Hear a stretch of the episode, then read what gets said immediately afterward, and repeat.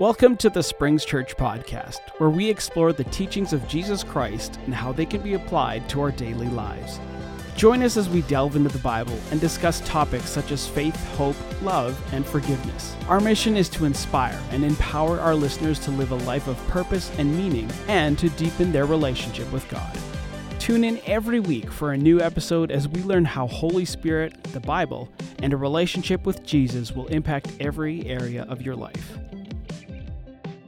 Well, we're going to be talking on that today. The topic of God is for us. We're going to be talking about Emmanuel, God with us. Turn your neighbor and say, God with us. Just a, a little challenge to start us off is that Christmas obviously has a lot of themes that goes on in Christmas time. And if you've been following Jesus for a long time, in Christmas time, a lot of these things can, we can get used to certain terms that happens in Christmas, like Emmanuel. When I said that, probably a lot of us have thought, well, I've heard this over and over and over again about God with us. And I just want to remind us all that the Word of God is living, it's active, it's sharper than any two edged sword. It also comes to the division of bone and marrow, soul and spirit, and discerns the hearts and the, int- the intentions of the heart. The reason why I want to start off this way is to remind us is that if we're open and we're willing and our hearts are open, is that something that we have heard a hundred or a thousand times, particularly with the Word of God, can still bring fresh revelation, fresh insight to the season that you are in in your life. That's the beautiful thing about God's Word being alive, is that Holy Spirit can minister to you, bring brand new thought and revelation to help you in whatever need or victory that you are going through. Amen. So, as we talk through God is with us, Emmanuel, I'm hoping that we'll have at the end of this sermon that Holy Spirit, I believe that He's going to reveal to us, that He's going to walk us through, and we'll have fresh revelation of what it actually means to have God with us. Because that is the crux of what Christmas is. Christmas is God with us. Amen. Before we move on, though, let's pray together. Father, we come before you in Jesus' name. We thank you so much that you are a God that loves us, that you are a God that we can trust your word. Holy Spirit, we invite you in this place and we thank you that you're going to be our teacher, that you're going to lead us into all truth. Help us to set aside any stresses or anxieties or distractions that are happening right now in our minds and help our hearts to be open to receive your word. We just want to know Jesus better. We want to be deeper in relationship with you. We want to walk away here today being a bit more like Jesus, and we thank you for that.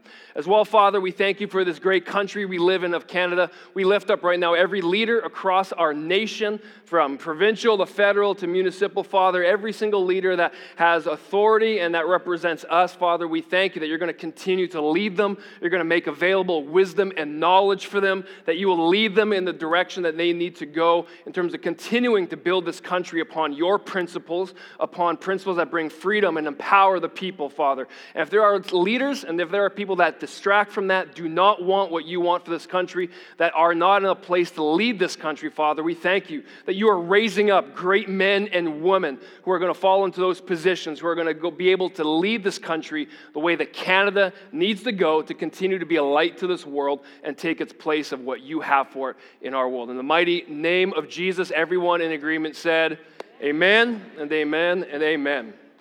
All right, if you have your Bibles, turn to Matthew chapter 1. How many people brought their real Bibles today? The real deal, people. Hold it up nice and proud. You can shame your neighbor if they didn't bring them for a second. iPad Bibles are number two on my list.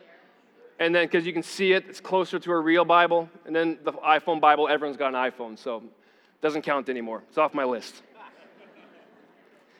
Matthew chapter 1, we're reading this morning. Uh, in Matthew chapter 1, we're going to start in verse 19. Then Joseph, her husband, being a just man and not wanting to make her a public example, was minded to put her away secretly.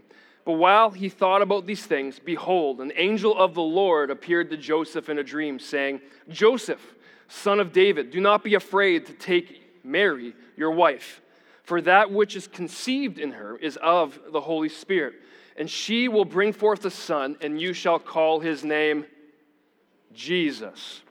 For he will save his people from their sins. Praise God. So all this was done that it might be fulfilled, which was spoken by the Lord through the prophet, saying, Behold, the virgin shall be with child and bear a son, and they shall call his name Emmanuel, which translated means God with us.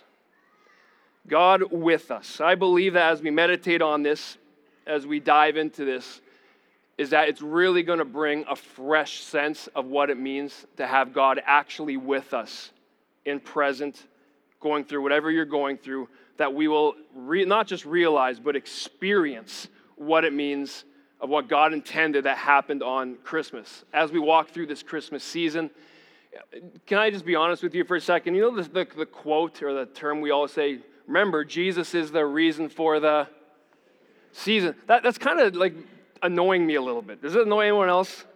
Nobody? Like, why do we have to remind people that Jesus is the reason for the season? We shouldn't need to remind people. Like, we got presents, we got family, we got gatherings, we gorge ourselves with food. Just remember, guys, Jesus is the reason for the season. It'd be like on Easter time, I'm me coming up here and reminding you guys, guys, remember, Jesus is the reason for Easter, right? It seems like a little goofy. You guys with me on that? No one's with me on that? I'm just, I'm just gonna like, I'm just venting to you guys to get out my steam from the last maybe couple months of things I want to just let you guys know about. But Christmas, without Jesus, there is no Christmas. In fact, Christmas is Jesus. Christians, non-Christians, Catholics, Muslims, all different religions, a lot of different, a lot of people celebrate Christmas because it's been all around. We, we love the family gatherings, which are fantastic. We love the food. We love being able to give and receive presents. We love the tradition that's a side of part of it. But we need to remember as we go through as, as believers and followers of Jesus that Christmas isn't just there as a holiday break for us. But Christmas is literally needs to serve as a reminder every time that Christmas is Emmanuel. It is God with us. It is a, a turning point in history. It is a fork in the road from a legacy that we inherited through Adam to a new legacy that Jesus made possible for us to walk into. That is what Christmas represents. See, all of us, we are all really bridges. We are bridges connecting two legacies. We are connecting a legacy that we inherit to a legacy that we're going to leave behind. Sometimes the legacy we inherit as humans, we leave behind the legacy that we inherit. Both physically, sometimes spiritually as well. Is that when you look at some people, they inherit a horrible legacy, meaning maybe they came from nothing, they came from brokenness. Then in their life, they manage to turn that around and they leave a legacy that their kids and their family can run in. When I think of Christmas and I think of Jesus, I think of new legacy for every single one of us. You see, at the beginning, and when, when if you were born in the human race, which all of us were, is that we inherited a legacy of brokenness and sin from Adam. If you were born into the human race, is that Adam set the tone of us being born into this area of sin, guilt, brokenness, separation from God. But guess what Christmas means?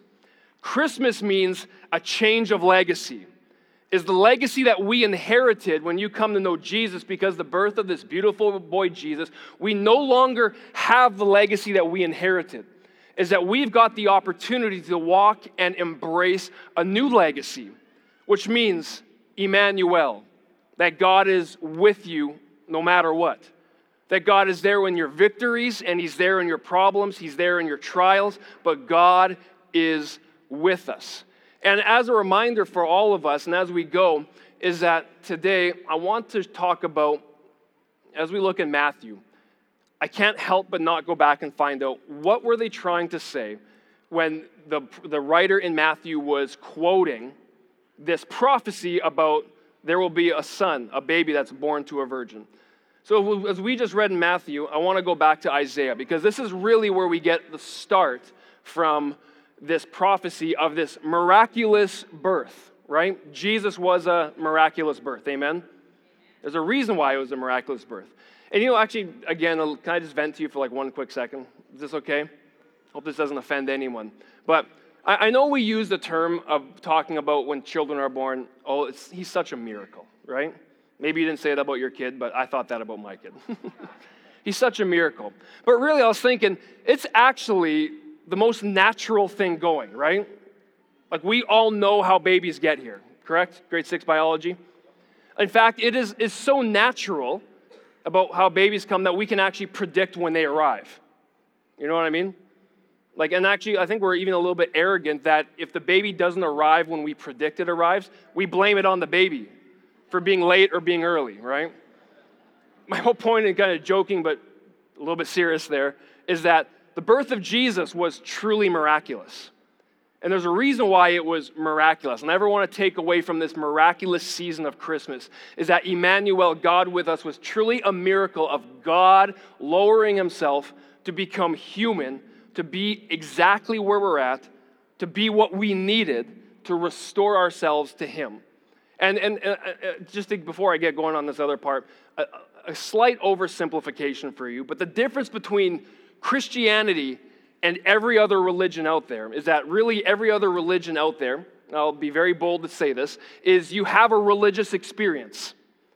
And then you spend the rest of your days trying to do more good than bad so that the, your ledger is on the right side for when you meet your Maker. That's essentially every religion out there. Us trying to earn and climb our way up to God, who is way up there because we're just a bunch of little nothings. Christianity is the complete opposite. And this is what Christmas surmises here is that Christianity is Jesus said, nobody's good. Don't even bother trying to be good. Only God is good. And God lowers himself, plunges himself into our humanity because he loves us so much that he lends us down a helping hand and pulls us up to him. That's the difference between Christianity and every other religion. Thank you. Praise God. That is that is what we celebrate here at Christmas. So I'm going to say the term Emmanuel over and over and over again so that we get it so deep in our spirit and our hearts that we understand when we walk through Christmas, it's a reminder every day that God is with me, that God, Lord Himself, even despite my brokenness, despite my guilt and my shame, and we've all messed up, we have all sinned and we've all fallen short of the glory of God, is that God loves us so much that He reached down to us. He became us. He became the God man so that we would have a shot, we would have an opportunity to be in recognition, to be in relationship with Him. But if you look at what, what the, the, the if you look at what the writer in Matthew was saying is he's quoting from Isaiah chapter 7. Now, if you go back to the context of what's happening in Isaiah chapter 7, is that you have Isaiah who is a prophet, right? And, and, just so everyone knows, a prophet, what a prophet does and what a prophet is, is they are not necessarily, or most of the times, they're not trying to predict the future like a lot of us in Christian world have kind of messed up. A prophet is there to speak truth to culture and remind people about the ways that God has set out to bring people back on course. That's what Isaiah is doing in this because you've got an evil king Ahaz, and right now you've got the kingdom of Israel separated into the northern kingdom of Israel and the southern kingdom of Judah. And you have King Ahaz, who is this, who's the king of Judah. And in this moment, you have Isaiah trying to bring him back to say, Go back to the ways of God. Let's go back to what God has for you. Bring a portion before God. Go and bring and, ask God for your help. This is Isaiah bringing, and Ahaz was an evil king because the things that he did, he shut the temple doors. He went and he brought altars all around the city so that people could sacrifice to other gods. He was truly an evil king leading God's people in a different way. So Isaiah is trying to bring truth to power in that sense. But Ahaz is refusing to go back to God. And at the time, you have Israel and Syria who's actually forming an attack on Judah. And what Ahaz is actually doing, he's ignoring Isaiah's thoughts, his, his, his, what Isaiah is saying. And he is choosing, instead of putting his faith in God, who is God has proved himself over and over and over and over and over again to be a rescuer of his people, to meet them where they're at, to lead them through all the trials that they have been through. He is choosing to put his faith in another kingdom, the Assyrians, to make an ally, to become allies, to be able to fight what they feel is incoming.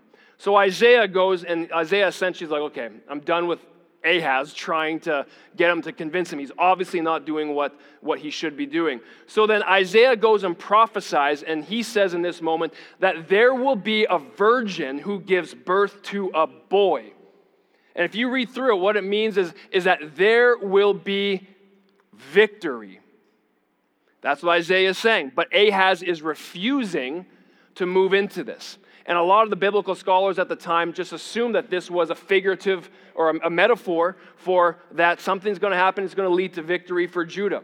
But it doesn't happen. And you fast forward about 400 years, and you look at now, Matthew is literally bringing up this thing that Isaiah foretold 400 years ago, and is saying, No, guys, this prophecy is literal. There is a boy that is about to be born. He is the Savior that's been prophesied all of these years. We are coming. What Isaiah was saying means victory is actually victory for every single one of us. Sometimes we hope and expect victory in our narrow minds of what we want, and God really knows what we actually need. And this is another example of that, where victory is coming in the form of a child. But the beautiful thing about God and who He is, and Emmanuel, meaning God with us, is that God understood that through this process is that it would be hard for a people who have never really encountered a God to accept that this God would become man. If it was not for the fact that God revealed himself over and over and over again in the Old Testament of showing up as Emmanuel, God with us in their present time and their present need. And as we walk through this, I want to just give you a couple examples because it's beautiful to see where God showed up in the Old Testament, physical form. Not just an ethereal God that's kind of there or do his way, but physically, if you look and you look at the first time that God showed up physically outside of the Garden of Eden, is that he showed up to a woman named Hagar who had a son named Ishmael. If you know the story of Abraham and Sarah, and she was fleeing for her life after having Ishmael, and they were running in the de- desert. And guess what? God showed up to an Egyptian slave girl in the desert who is fleeing for her life to remind her of the path that she has, the path that Ishmael has. He showed up in her time of need, God with us, to help put her back on course to where she needed. You look at Abraham and Sarah, and God showed up to them, saying, You are going to be a father of many nations, letting them know of the future that they have not addressing them from the heritage or the legacy they've inherited, but actually prophesying into their life the legacy that they're going to walk into. You look at Jacob and Jacob at Peniel when he was actually wrestling with a man all night long and find out that this man is God himself. And Jacob refuses to stop wrestling until he says, I am not stopping until you bless me. There are these encounters that happen over and over and over again from Samson's parents, where God showed up to let them know that your son is going to bring a beautiful freedom to Israel. You look in Judges, you look in Daniel, when you have Shadrach, Meshach, and Abednego, and they at the face of culture and a king where everyone is doing the opposite thing, and they are faced with imminent death if they don't bow down. But they had faith in their God, and they're thrown into this fiery furnace. And they turned the heat up seven times hotter, that the men throwing them in even passed away as they were trying to throw them in. But they threw in three men, and then King Nebuchadnezzar observed there's a fourth man in the fire. The fourth man being God Himself showing up in their time of need to be there, Emmanuel, God with us. You go and look through Acts, you look through Genesis, you look through all this Bible of God setting the stage of being a God that shows up, a God that meets people where they're at. They're setting the stage so that when Jesus, the prophecy does come of God is with us for all time, is that people have an opportunity and are willing to accept this. And this is the beautiful thing about who God is, is that God is with you. And I want you to think in your mind the thought, God is with me. Because a lot of us, it can feel like that is there's a there's a gap between the thought and the, the reality of God with me. The beautiful thing about who God is, is as I said earlier, He lowered Himself to be with us. So we have to start at a place of love and realize that God loves each and every single one of us so much that he plunged himself into our humanity. Amen? God loves us that much. God loves you that much. So that you can now embrace when you start to accept and you start to meditate and you start to understand and, and get away from that being a cliche. Because I know, because I've been there. For the longest time, that's been a cliche to me. Sounds awesome. I'll go through the motions, David. I've been born into Christianity, but I've never actually experienced it, so it must not be like as tangible as you're saying. But when you start to dive into God's word, when you start to accept the fact and meditate on the fact that God loves me, how can a God, all powerful, creator of the heavens and the earth, a God who speaks things into existence, how can a God love me? Well, he showed it by lowering himself in the form of a baby, the most vulnerable state that you can be in to come here. This is what Christmas represents it represents a change of legacy for you and for me. And when we dive in and understand that God's word means Emmanuel, God with us, I want to challenge all of us that we need to get to a place as Christians, as not just a Christian nation or I'm born into Christianity, but followers of Jesus, to get to the point to recognize and understand that Jesus is enough for me. Doesn't matter about my bank account or the state of my friendships. And as we head into Christmas, maybe there's a lot of brokenness and families and hurt that goes on. Is that all of those things that we get our eyes on to measure our life by, is that we need to elevate our eyes off of those false standards that we measure our lives by and get our eyes on Jesus, on the fact that God, the creator of heavens and earth, became Emmanuel, God with us, and that your standard of life is measured by the love that God has for you not by the level of all these other false things that we measure our life by. But the only way that we do that, thank you, Jesus, give God a hand. The only way we do that is you have King Ahaz, who had the opportunity, even though he was an evil king, he had an opportunity to appeal to God and come back to God. And guess what? God would have met him exactly where he was at. But he did not appeal to God. And there's so many times in our life that we just are not including or appealing to God or getting into His Word to understand and know not only who God is, but what He says about you. You might be faced with massive rejection as you're walking through this Christmas season. Maybe there's a lot of hurt and pain because your family is in pieces. And that rejection and that emotion can be very real. And a lot of us, we let that define who we are. We let it define how we act. We let it define how we go about our life.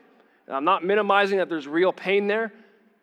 But the thing is, and the truth about God's word, is that if we have God as our standard, what God thinks about us, what God says about me, what his word says about me, if we have that, sure, we might walk through pain, we might walk through brokenness, but when we know who we are in Christ, I go back and I remind myself that God loves me so much. God loves you so much that if you were the only person on earth, he would have became a human just to come get you. That you're accepted, that you've got a destiny, that you've got this future that God's laid out for you, that He is there to help you when you're going astray. He is there to remind you of the future that you have with Him. And when you are inundated with what God's Word says, sure, you'll feel a little bit of that pain and rejection going on, but guess what? It doesn't amount to much because your security and who you are in Christ actually comes back to God. Emmanuel, God with us. God is real. What He thinks about me is real. And that forms an actual place of empowerment for you to be able to go back into that situation and see God work through that situation instead of that situation defining you. And my challenge is for all of us is that we get to the place where God is actually enough. I'm just going to let that sit for one moment because I know a lot of times we can think that, but ask ourselves a question. I ask myself this Is God actually enough for me? If the shirt off my back was ripped off from me, is God enough for me? If I lost everything that I have, is God enough for me? Because when Christmas time happened, when you have this beautiful baby boy, our Savior, Jesus Christ, born from a virgin, this miracle of a birth, it was God coming down, reaching out his hand, saying, If you just walk with me, I will be enough for everything that you need the pain, the hurt, the brokenness, when you're distraught, all of these things, they're going to hail in, they're going to hail in comparison to the love and the joy and the victory that I can bring in your life. And this is what Christmas represents is God with us. And I want to just close off by saying, well, actually, we're going to read in, in God's word. If you have your Bibles, turn to Genesis chapter 39. We're going to read in Genesis 39, verse 1 to 6. And this is the story of Joseph. Now, Everybody knows the story of Joseph, right? Not this church, apparently. if you're not a Christian, you know the story of Joseph. The story of Joseph, it, it, just by a little side note, if you're having a bad time, just go read the story of Joseph. It's an understatement to say he had a series of unfortunate events in his life. Joseph, Joseph got screwed over and over and over again, right? Joseph's family betrayed him. They actually left him for dead. They may as well murdered him. Joseph didn't have a bank account, didn't have a trust fund, didn't have friends was sold into the slave trade, right? This guy had a lot of things happening. And I want to read to you what happens here. In Genesis 39, it says, And Joseph was brought down to Egypt, and Potiphar, an officer of Pharaoh, captain of the guard, an Egyptian, bought him off the hands of the Ishmaelites which had brought him down there. Now, I want to stop there because a lot of times when we read through scripture, we can miss beautiful nuggets of what's going on. Now, to emphasize that one sentence, I mentioned earlier how Joseph had nothing, left for dead in a pit, picked up by the Ishmaelites, a slave trade, and then he was actually walking through the deserts with a bunch of um, other people in chains, walking through the desert, going from village to village, waiting to be sold to they have no idea where they're going to be sold. Again, no family, no home, no money. They got nothing. In fact, when they were actually sold in those times, as they were also sold to people being completely naked. So they did not even have the shirt on their own back when this was happening. They were sold naked so that the people buying them could see was there disease, is there sickness, is there things that are hidden by clothes. So this is the context of Joseph. He had a loving family. They betrayed him, left him for dead. He had nothing, right? He had absolutely nothing. But then you look in verse 2. Joseph is in this moment. And then what does it say? And the Lord was with Joseph. Now that's cool. I know some of you are thinking, doesn't look like it, David. but then after that, this is the beautiful part. Verse 2 And the Lord was with Joseph, and he was a prosperous man. Now, this is hard to grasp in our, maybe one day we'll do a series on the Western materialistic Christianity we all suffer from. but it's hard. If we live in the world that we live in, oftentimes we view our religion, our Christianity, our God through the lens of what we get. What has God done for me? Is my materialism where I'm at? Is this, this westernized comfort defines how God's actually moving in our life. And that's very hard to work around if we're not on purpose about it because we're inundated with our culture with this idea. But you look at Joseph. Joseph had nothing, didn't even have the clothes on his back, was betrayed, left for dead. He was naked and he was being sold like cattle. But guess what? God said, You're a prosperous man because I am with you. See, he gets to this point where he's not even measuring, thank you, Jesus, he's not even measuring his life by what he gets from God. He was in a position where he understood before the prophecy happened that Emmanuel, God is with me. So, if God is with me and we embrace those moments, we embrace what that actually means, we lean into that, we study that where our heart is convinced of it, is that no matter what circumstances come against you, you will consider yourself a prosperous man or a prosperous woman. I'm a prosperous man because God's with me. You're a prosperous woman because God is with you. I think we need to say over and over again, remind ourselves, God is with me. See, I don't even want to go and tell everybody what happened to Joseph after that moment. I don't even want to tell you. That's not important. Like, who cares about the blessings? Dead quiet in here on that one. but when we're at the point of God is enough, who cares? Joseph was at the point, God is enough. He was a prosperous man. But you look what God did with his life when he arrived at that point. Too often, the reason why I'm picking on this westernized type of Christianity is too often we skip the part of God is enough and we want to jump to what blessings are coming into my life. Did I get the healing? Did I get the money? Did I get the friends? Is my social media? All of these false standards of measuring our lives. And it's so hard to move through this if we're not diving into the Word, getting to know God, reminding ourselves that God is enough. Jesus is sufficient. Emmanuel, God is with me. Now, this is so empowering. As I close right now, this is so empowering because it reminds me, it should remind you, is that whatever brokenness you are going through right now, whatever valley or whatever mountaintop you're approaching, God is with you. That's why it says in Matthew 6 33, seek first the kingdom of God. I'm not even going to say the rest. seek first God's kingdom. It's almost like God's throwing away the rest because all these things, whatever, they'll, they'll take care, we'll take care of them. Don't even think about that. Joseph had nothing and he was a prosperous man. He had God, and that was enough for him. And my challenge for us is that we go through Christmas, as we go through this season, is that we are reminded continually that the reason why we celebrate on the 25th of December is that God loved you so much, is that He plunged Himself into our humanity because He loves you. Because He wanted to bring you up and out of our guilt and our shame, which we inherited as a human race. And He's the one that paid the price for us so that we will have a change of legacy. We are not a legacy full of guilt and shame but we are now are walking in a new legacy of victory. Why? Because Emmanuel, God is with us. Not because I'm good enough on my own, because of Jesus. God is with me. I could have the shirt ripped off my back. I can lose all the money that I have. I can be scolded and no one want to hear me talk ever again in my life. But guess what? That's okay because God is with me. When we get to that level of security and know who Jesus is, that's when life starts to thrive that's when life starts to really go.